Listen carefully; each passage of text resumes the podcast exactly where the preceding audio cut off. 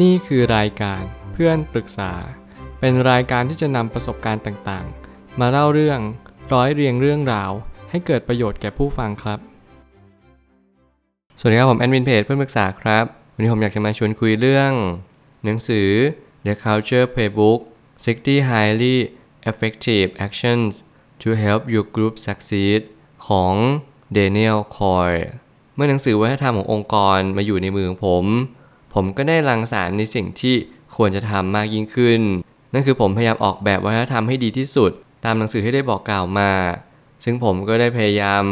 เรียนรู้และทำความเข้าใจว่าจริงๆแล้ววัฒนธรรมที่ดีที่สุดอาจจะไม่มีอยู่จริง แต่อย่างน้อยที่สุดเราตั้งใจและพยายามทำสิ่งสิ่งหนึ่งให้ดีที่สุด ตัวเราเองคนในสังคม รวมไปถึงวัฒนธรรมระดับย่อมนั่นก็คือครอบครัวเรานั่นเอง ถ้าเกิดสมมุติเราสามารถที่จะสร้างวัฒนธรรมให้ดีที่สุด นั่นจะหมายความว่าเราจะส่งต่อความดีและคุณธรรมต่อไปได้เรื่อยๆ เมื่อไหร่ก็ตามที่เรามีความสามารถเรามีประสิทธิภาพ เราจะสามารถสร้างผู้คนได้มากมาย เพราะยังไงแล้วผมก็ยังเชื่อเสมอว่าวัฒนธรรมที่ดีที่สุด ก็คือวัฒนธรรมที่เริ่มต้นจากตัวเราเอง ถึงแม้มันจะไม่ได้ดีทุกวัฒนธรรม แต่น้อยที่สุดเราต้องเริ่มแบบนี้ แล้วมันก็ยังพอเป็นสิ่งที่ยังคาดหวังได้บ้างว่า ต่อให้เราอาจจะไม่ได้มีวัฒนธรรมที่ดีที่สุดต่อตัวเราเอง หรือว่าจุดเริ่มต้นในชีวิตของเรา แต่อย่างน้อยที่สุดเราก็ได้ทำในสิ่งที่ควรทำนั่นก็คือเราเรียนรู้วัฒนธรรมว่าสิ่งใดควรสิ่งใดไม่ควร ไม่ว่าจะเป็นการพูดจาการวางตัว รวมไปถึงการเข้าสังคม สิ่งเหล่านี้เป็นสิ่งที่เราต้องเรียนรู้ก่อน ก่อนที่เราจะไปสร้างวัฒนธรรมขององค์กร รวมไปถึงทำให้โลกนี้มันดียิ่งขึ้น ผมไม่ตั้งคำถามขึ้นมาว่า ในทุกสถานที่จำเป็นจะต้องมีวัฒนธรรมร่วมด้วยเสมอ แล้วหนึ่งในการทำที่ทำซ้ำก่อเกิดความคิดมวลรวมขึ้นได้ ถ้าเกิดสมมุติเรามองไปยังกลุ่มที่เป็นปัจเจกชน แน่นอนเรามีแต่ละคนก็แต่ละหนึ่ง เราไม่สามารถที่จะไปกะเกณฑ์ว่าโอเค คนคนนี้จะทำตัวอย่างไร แต่ถ้าเกิดสมมุติเรามองเป็นกลุ่มเป็นก้อน เรามองเป็นหมู่คณะหมู่ชน เราเริ่มเล็งเห็นแล้วว่า แต่ละคนที่พยายามหาเพื่อนหาแฟน หรือหาใครก็ตามในโลกใบนี้ เขาล้วนแต่จะหาคนที่เหมือนกับเขา หรือคล้ายคลึงกับเขานั่นเอง มนุษย์เรามีสิ่งหนึ่งที่ชาญฉลาดมากๆนั่นก็คือ เรามีทักษะในการปรับตัวที่จะเลือกเฟ้นในสิ่งที่คนนั้นเขาคล้าย ๆกับเรา เมื่อไหร่ก็ตามที่เราต้องการหาคนที่สนับสนุนความคิดของเรา นั่นจึงมีเหตุผลแล้วว่าเรากำลังดำเนินชีวิตตามสัญชาตญาณ เราต้องการสร้างวัฒนธรรม วัฒนธรรมหนึ่ง culture หนึ่งขึ้นมา ซึ่งนั่นไม่ใช่ผิดหรือถูก แต่เรื่องของชีวิตและจิตใจ เมื่อเรามีนิสัย เมื่อเรามีพื้นเพเราก็ต้องการคนที่มีความคิดคล้าย ๆ กัน เพื่อสนับสนุนความคิดของกันและกัน แล้วต่อมาก็จะเกิดวัฒนธรรมร่วมกัน การทำงานเป็นทีมจึงเป็นตัวตอบโจทย์ที่สุดไม่ว่าจะเป็นกีฬาธุรกิจ หรือว่างานที่ต้องใช้ผู้คนจำนวนมาก ถ้าเกิดสมมติเรามองอีกขั้นหนึ่งเลเวลหนึ่งเราก็จะเห็นว่าทำไมผู้คนถึงที่ทำงานเป็นทีมมักได้รับความสนใจที่สูงกว่า ก็เพราะว่าการทำงานเป็นทีมไม่ใช่เรื่องง่าย ถึงแม้ว่าคุณจะเป็นกีฬาเดี่ยว คุณก็สามารถที่จะได้รับผลตอบแทนที่สูงกว่าก็จริง แต่อย่างน้อยที่สุด คะแนนความชื่นชม หรือคะแนนเสียง ในสิ่งที่ทุกคนกำลังจ้องมองอยู่เนี่ยมันเหมือนว่าเราจะสร้างผลตอบแทนในระยะยาวได้มากกว่าด้วยซ้ำซึ่งจริงๆแล้วหลักของวัฒนธรรมที่มันสำคัญที่สุดในชีวิต หรือว่าสำคัญที่สุดในโลกใบนี้นั่นก็คือ การทำงานร่วมกันเป็นทีม การทำงานเป็นทีมเวิร์กนั้นผมก็ยังเชื่อว่ามันไม่ใช่สิ่งที่เป็นเรื่องง่ายเลย เรามีครอบครัว เราก็จะมีพ่อแม่ลูก เราทำอะไรให้ทุกคนมีความสามารถที่จะเรียนรู้จากประสบการณ์ได้จริง การได้แน่แปรธาซึ่งกันและกันการปรับเปลี่ยน ธาตุในแต่ละคน บางคนเป็นไฟร้อนโดนมาก เราก็ต้องเป็นน้ำเย็น บางคนหนักแน่นมั่นคง เป็นเหมือนธาตุดิน เราก็ต้องเป็นลมที่เราต้องหมุนเวียนเปลี่ยนแปลงไป สิ่งเหล่านี้เป็นสิ่งที่เน้นย้ำว่าเราแต่ละคนกำลังอยู่บนวัฒนธรรมหนึ่งระดับย่อมที่สุดในสิ่งที่ผมเน้นย้ำคือครอบครัว ต่อมาก็คือเพื่อนของหมู่คณะ หรือว่าผองเพื่อนเรา ต่อไปยังสิ่งข้างหน้าที่เราอยาก upgrade scale นั่นคือการที่เราทำงานในองค์กรต่างๆ เรามีทีม เรามีหัวหน้า เรามีลูกน้อง เรามีคนช่วย support เรามีคนต่างๆที่พยายามรวมตัวกันร่วมมือกัน สิ่งนี้แหละเป็นสิ่งที่เรียกว่าวัฒนธรรมอย่างแน่นอน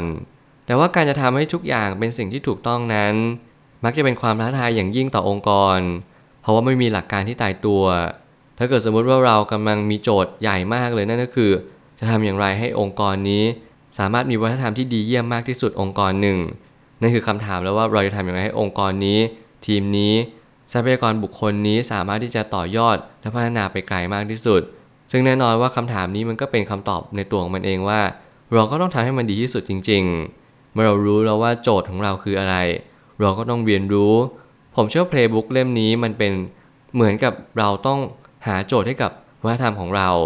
เรารู้เปล่าว่าสิ่งที่เราทำอยู่ เรากำลังตามหามันเป็นสิ่งเดียวกันไหม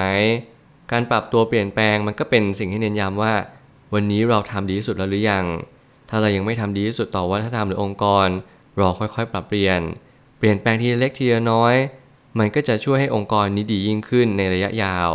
ผู้คนจะทำตามผู้ที่มีความเชื่อมั่นในตนเองสูงที่สุด ต่อมาก็จะทำตามสิ่งที่ตัวเองเชื่อ หลังจากนั้นเราจะเริ่มถูกปรับเปลี่ยนไปตามสภาวะอันมากมาย เมื่อการปรับเปลี่ยนสภาวะต่างๆ ได้เริ่มต้นขึ้น เราแค่รับรู้และเรียนรู้ว่า วันนี้เป็นวันที่เราต้องเรียนรู้บางสิ่งบางอย่างมากยิ่งขึ้น ไม่มีสิ่งใดที่เราควรจะปล่อยทิ้ง หรือว่าละวางมันณตอนนี้ ถ้าเกิดสมมติเรารวบรวมข้อมูลต่างๆ มากมายเราจะเล็งเห็นเลยว่า คนที่มีความเชื่อมั่นในตัวเองที่สุดเนี่ยก็คือคนที่จะเป็นคน lead ของวัฒนธรรม จงหา leader ของกลุ่มให้ได้ก่อน leader ในกลุ่มมันไม่จำเป็นต้องเป็นหัวหน้าอย่างเดียว อาจจะเป็นคนหนึ่งที่มีความเชื่อในวัฒนธรรมลึกๆว่า เขาต้องการปรับเปลี่ยนวัฒนธรรมไปทางที่ดีมากยิ่งขึ้น แล้วมันเป็นสิ่งที่ดีจริงๆ เมื่อเราหาจุดดีที่มันตรงกันจริง ๆ มันจะเกิดการ break-even นั่นก็คือการที่เราเจอจุดตัดของวัฒนธรรม ในกลุ่มก้อนในสิ่งที่เรากำลังทำงานอยู่ ถ้าเกิดสมมติเรามีคนทำงานอยู่ทั้งหมด4-5คนโอเคอาจจะมีคนคนหนึ่งขึ้นมา เพื่อจะเป็นลีดกลุ่มวัฒนธรรม ซึ่งนั่นแหละเราจะต้องตามเขาเหล่านั้น ถัดมาเราก็จะเรียนรู้ว่าจริงๆ แล้วเราทุกคนมีความเชื่อเป็นตัวของตัวเอง คนอาจจะมีความคิดเป็นของตัวเองอยู่แล้วเป็นพื้นเดิม ไม่ว่าความคิดนี้จะถูกหรือผิดอย่างไร ขอแค่เพียงเราเรียนรู้ที่จะเข้าใจกัน รับรู้ซึ่งกันและกันว่า โอเค การปรับเปลี่ยนในครั้งนี้อาจจะไม่การันตีว่าวัฒนธรรมขององค์กรหรือว่าทีมของเราจะดีขึ้น แต่อย่างน้อยที่สุดเราต้องมีคนนำต้องมีคนที่มีจุดยืนที่ชัดเจน และจะต้องมีคนที่หนักแน่นและมั่นคง ในวัฒนธรรมใดวัฒนธรรมหนึ่งอย่างเถนตรงเลย เพราะนี่คือเป็นสิ่งที่สำคัญมากในการกำหนดทิศทางหรือวิถีทางในการให้เราจะหมุดหมายไป สุดท้ายนี้ การเข้าร่วมประชุมไม่ควรเกินจากพิซซ่าสองถาด นั่นหมายความไม่ควรให้ประชุมมากกว่า 6 คนด้วยซ้ำไป เรียนรู้จากความสมมาตรของทุกสิ่ง พอดีคือคำตอบ ถ้าเราเรียนรู้แล้วว่าพอดีคือคำตอบ เราก็แค่ทำมันต่อไป การประชุมมากกว่า 6 คน นั่นหมายความว่า คุณกำลังประชุมมากกว่า สิ่งที่มันเกินความจำเป็น และมันควรจะเป็นไปกฎของพิซซ่าสองถาดเนี่ยเราจะเห็นกันอย่างดาดดื่นเลย ว่าจริงๆแล้วผู้นำของโลกผู้นำของประเทศ หรือผู้นำองค์กรต่างๆ ในแต่ละองค์กรเนี่ยเขาพยายามนำมาใช้มากขึ้น ไม่ว่าเขาจะคัดกรองคนที่เข้ามาประชุม ว่ามีส่วนเกี่ยวข้องแค่ไหน มีอิมแพคต่องค์กรแค่ไหน นี่ยังเป็นความจำเป็นอย่างยิ่งที่เราต้องมาเนจจัดการ เราจะไม่ปล่อยทิ้งเรื่องราวเหล่านี้ เพราะว่าเรื่องราวเหล่านี้กำลังกำหนดระยะเวลาที่สูญเสียไป เราแต่ละคนควรจะมี potential ศักยภาพที่เรารับรู้เรื่องราวใกล้ ๆ กัน ถ้าเกิดสมมุติว่าเราประชุมมากเกินไป นั่นหมายความว่าเราต้องเลือกฟังทุกๆ คนอย่างเท่าๆกัน มันทำให้เราสูญเสียเวลาโดยใช่เหตุแต่ถ้าเกิดสมมติเราเข้าประชุมในจำนวนคนที่พอดี เราเอาแต่ละคนมา mix หรือว่ายำรวมกัน แต่เรามีจำนวนพอเหมาะพอควร นี่หรือเปล่าจะเป็นสิ่งที่ดีกว่า นี่หรือเปล่าจะเป็นสิ่งที่ทำให้องค์กร เกิดความ effective เกิดความ productive มากยิ่งขึ้น มันก็จึงเป็นเหตุผลว่าเราต้องเรียนรู้ที่จะเข้าใจว่าจำนวนนี้สำคัญมากกว่า เพราะจำนวนนี้กำลังกำหนดคุณภาพ มากกว่าปริมาณ เมื่อมีคุณภาพในการประชุมสูงวัฒนธรรมในองค์กรก็จะยิ่งดีมากยิ่งขึ้น เพราะเรากำลังทำแบบนี้ไปเรื่อยๆ มันคือการทำซ้ำมันคือการที่เราลีดผู้คนผู้คนหนึ่ง แล้วคนที่ลีดนั้นไม่จำเป็นต้องเป็นหัวหน้าขององค์กร ไม่จำเป็นต้องเป็นระดับ C level แต่จะต้องเป็นคนที่เรามีจุดยืนที่ชัดเจน นั่นแหละเป็นคนที่น่านับถือ และเราควรจะทำตามเขา